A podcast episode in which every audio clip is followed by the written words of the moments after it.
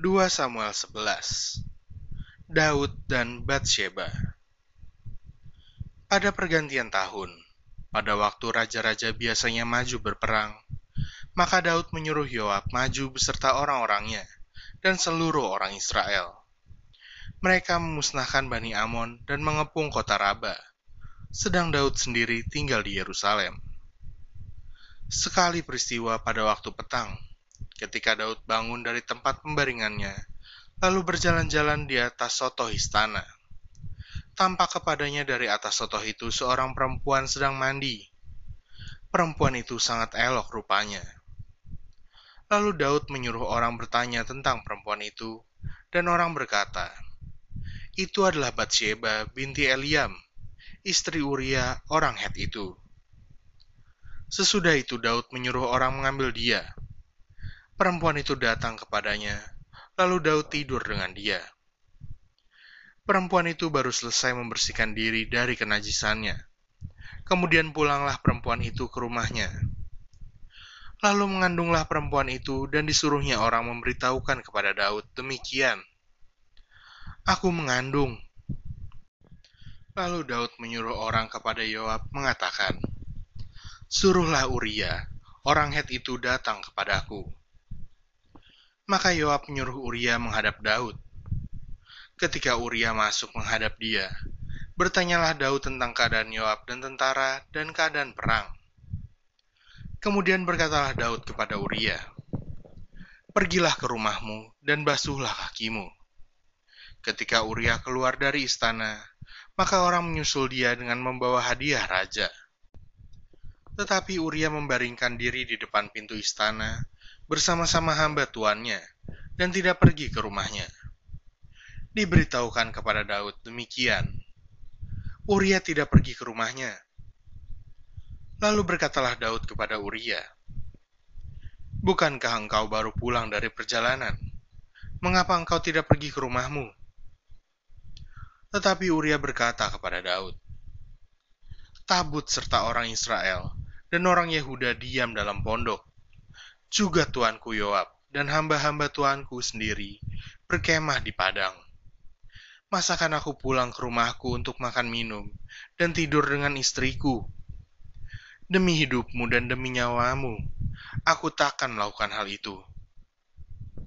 Kata Daud kepada Uria, Tinggallah hari ini di sini. Besok aku akan melepas engkau pergi. Jadi Uria tinggal di Yerusalem pada hari itu. Keesokan harinya, Daud memanggil dia untuk makan dan minum dengan dia. Dan Daud membuatnya mabuk.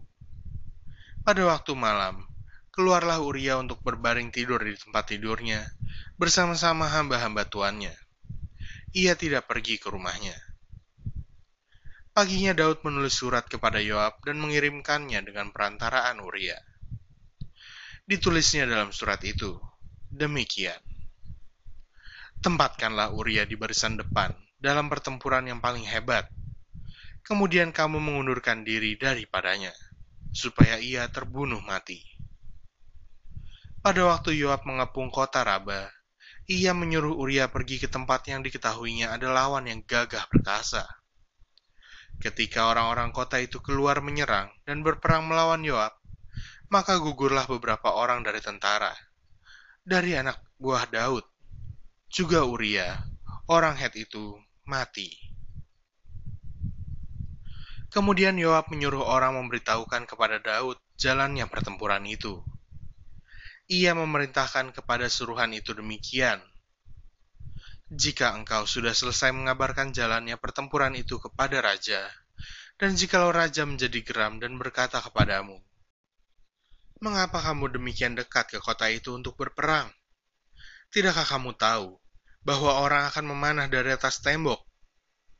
Siapakah yang menewaskan Abimelek bin Yerubeset? Bukankah seorang perempuan menimpakan batu kilangan kepadanya dari atas tembok, sehingga ia mati di Tebes? Mengapa kamu demikian dekat ke tembok itu? Maka haruslah engkau berkata, juga hambamu Uria, orang Het itu, sudah mati. Lalu pergilah suruhan itu, dan sesampainya ia memberitahukan kepada Daud segala yang diperintahkan Yoab kepadanya, suruhan itu berkata kepada Daud, Orang-orang itu lebih kuat daripada kami, dan keluar menyerang kami di padang. Tetapi kami mendesak mereka kembali sampai ke lubang pintu gerbang. Pada waktu itu, pemanah-pemanah menembak kepada hamba-hambamu dari atas tembok, sehingga beberapa dari hamba raja mati. Juga hambamu Uria, orang Het itu, sudah mati. Kemudian berkatalah Daud kepada suruhan itu, Beginilah kau katakan kepada Yoab, Janganlah sebal hatimu karena perkara ini. Sebab sudah biasa pedang makan orang ini atau orang itu. Sebab itu, perhebatlah seranganmu terhadap kota itu dan runtuhkanlah itu. Demikianlah kau harus kuatkan hatinya. Ketika didengar istri Uria bahwa Uria suaminya sudah mati, maka merataplah ia karena kematian suaminya itu. Setelah lewat waktu berkabung, maka Daud menyuruh membawa perempuan itu ke rumahnya. Perempuan itu menjadi istrinya dan melahirkan seorang anak laki-laki baginya. Tetapi hal yang telah dilakukan Daud itu adalah jahat di mata Tuhan.